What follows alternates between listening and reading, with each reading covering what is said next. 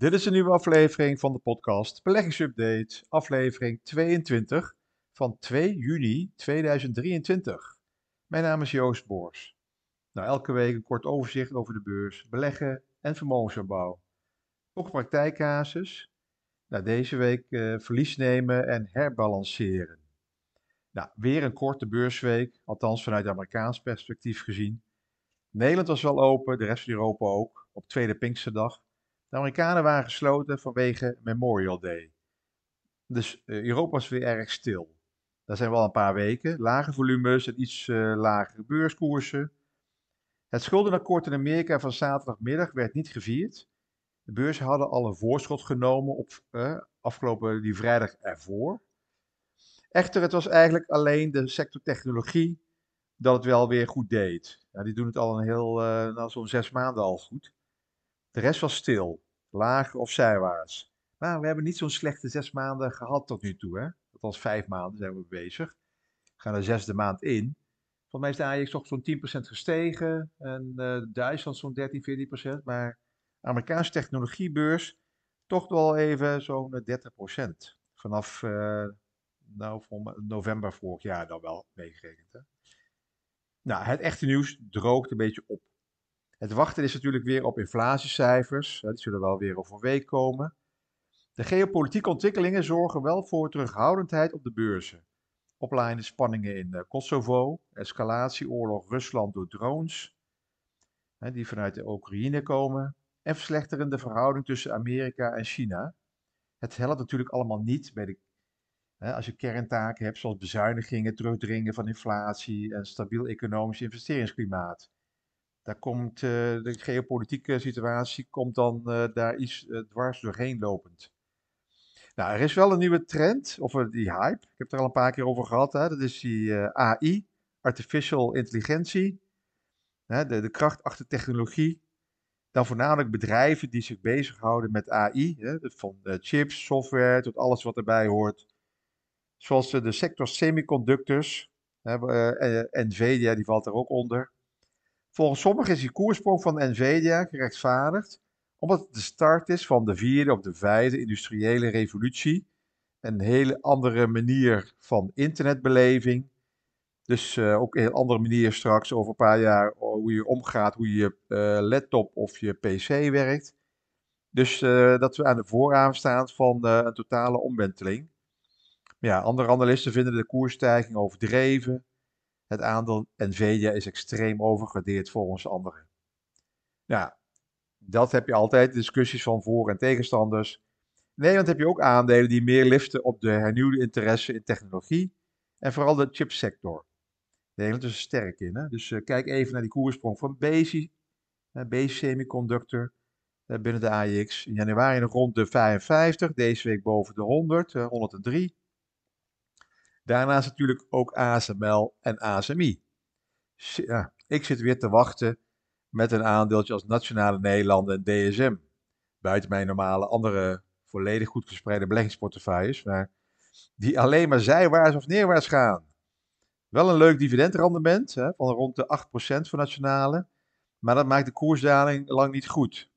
Zeker niet die van DSM. Dus nu verlies nemen in DSM of houden wachten op betere tijden. En eh, als derde mogelijkheid steeds wat bijkopen. Dat zou ook een mogelijkheid kunnen zijn. Nou ja, ik weet het allemaal nog niet. De AX stijgt in ieder geval door de sector technologie, maar banken en cyclische aandelen dalen. Ja, wat is nu verstandig? Nou, wat ik over DSM zei. Een stukje praktijk. Wanneer neem je je verlies in een beleggingsportefeuille? Dan heb ik het niet over daghandel, maar voor de middel- tot lange termijn belegger. Belangrijk is het onderscheid tussen een belegger die zelf een portefeuille opbouwt, bestaande uit individuele aandelen. En aan de andere, kant beleggers of vermogende personen die met een portefeuille bestaande uit indextrackers en beleggingsfondsen zit. Het gaat namelijk om de spreiding. binnen een beleggingsfonds dan wordt het dat allemaal voor je gedaan. Binnen een indextracker dan heb je eigenlijk de hele index. Het gaat namelijk om die spreiding. Een individuele effectenportefeuille die je zelf opbouwt, bestaat misschien wel uit 20 individuele bedrijven. Kan soms meer zijn, kan ook wat minder zijn. Nou, hier ligt natuurlijk het risico.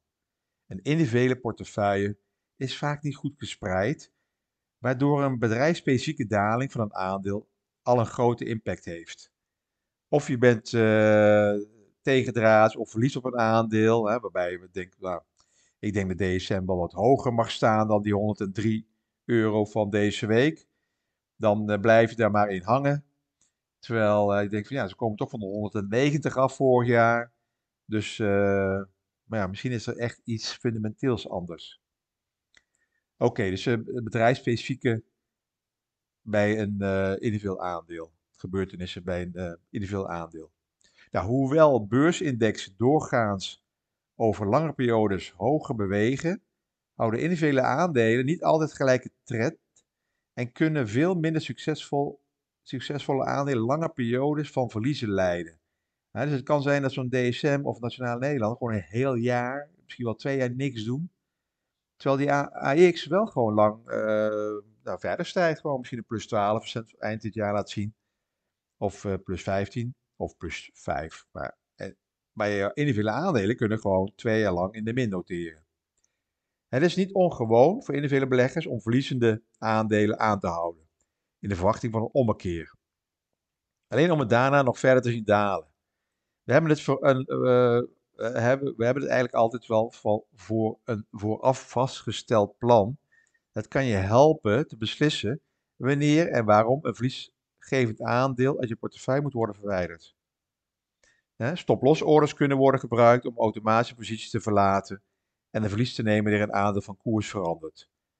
Of als je zelf zegt, nou ja, bij een uh, min 10, min 15 procent, dan ga ik echt wel kritisch kijken naar het aandeel en dan ga ik hem uh, ja, eruit gooien. Ja, verliesaversie is de constatering dat mensen verliezen ernstig ervaren dan gelijkwaardige winsten. Ja, het is ook zo dat dan, dan heb ik een verlies in een aandeel. En dan komt hij helemaal terug bij break-even. En dan denk ik van, oh, gooi hem er nu maar uit. ben ik blij om. En dan stijgt hij verder. En dan denk ik van, oké, mijn verlies is wel goed gemaakt. Maar uh, waarom heb ik eigenlijk het aandeel ooit gekocht? Nou, Beleggers kunnen psychologische valkuilen vermijden door strategische verdeling van het vermogen aan te nemen. Rationeel te denken en emoties niet de overhand te laten krijgen.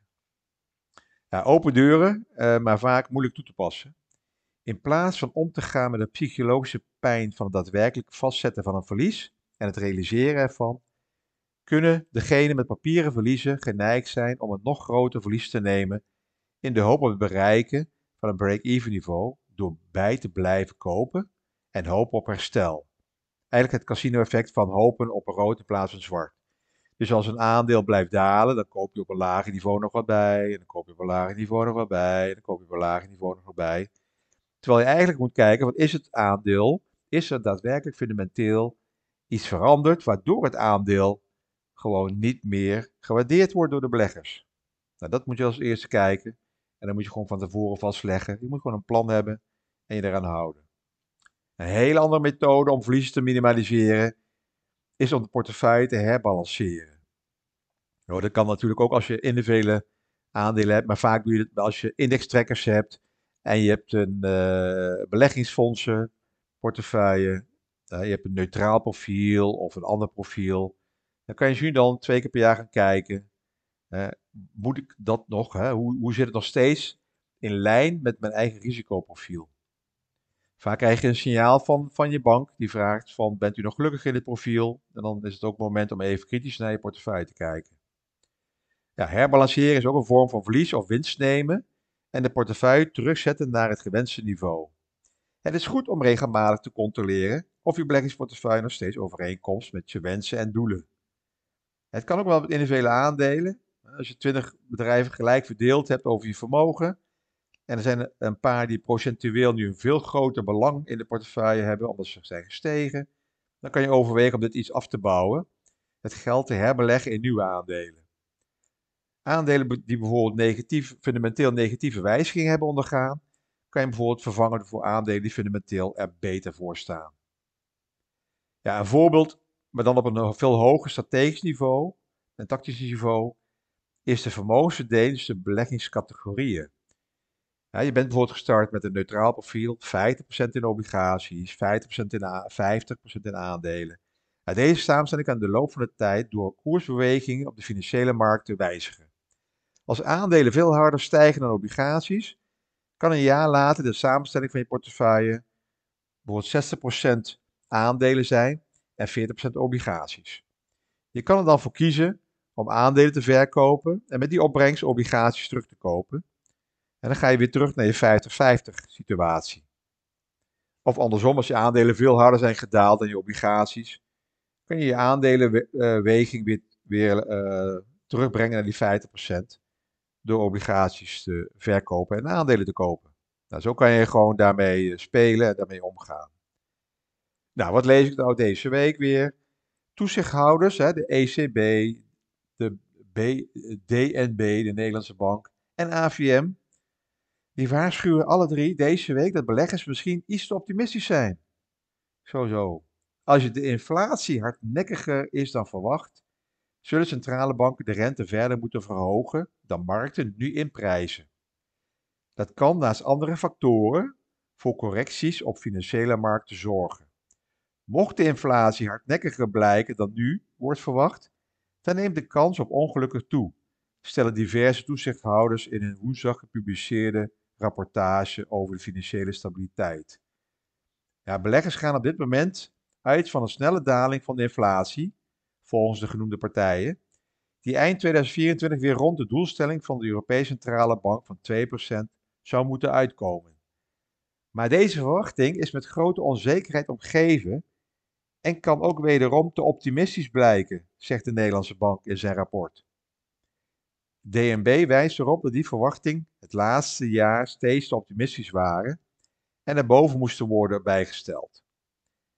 De DNB stelt dat de hardnekkige hoge kerninflatie, de geldontwaarding, zonder de volatiele energie- en voedselprijzen een snelle terugkeer naar die doelstelling van 2% onder druk zet.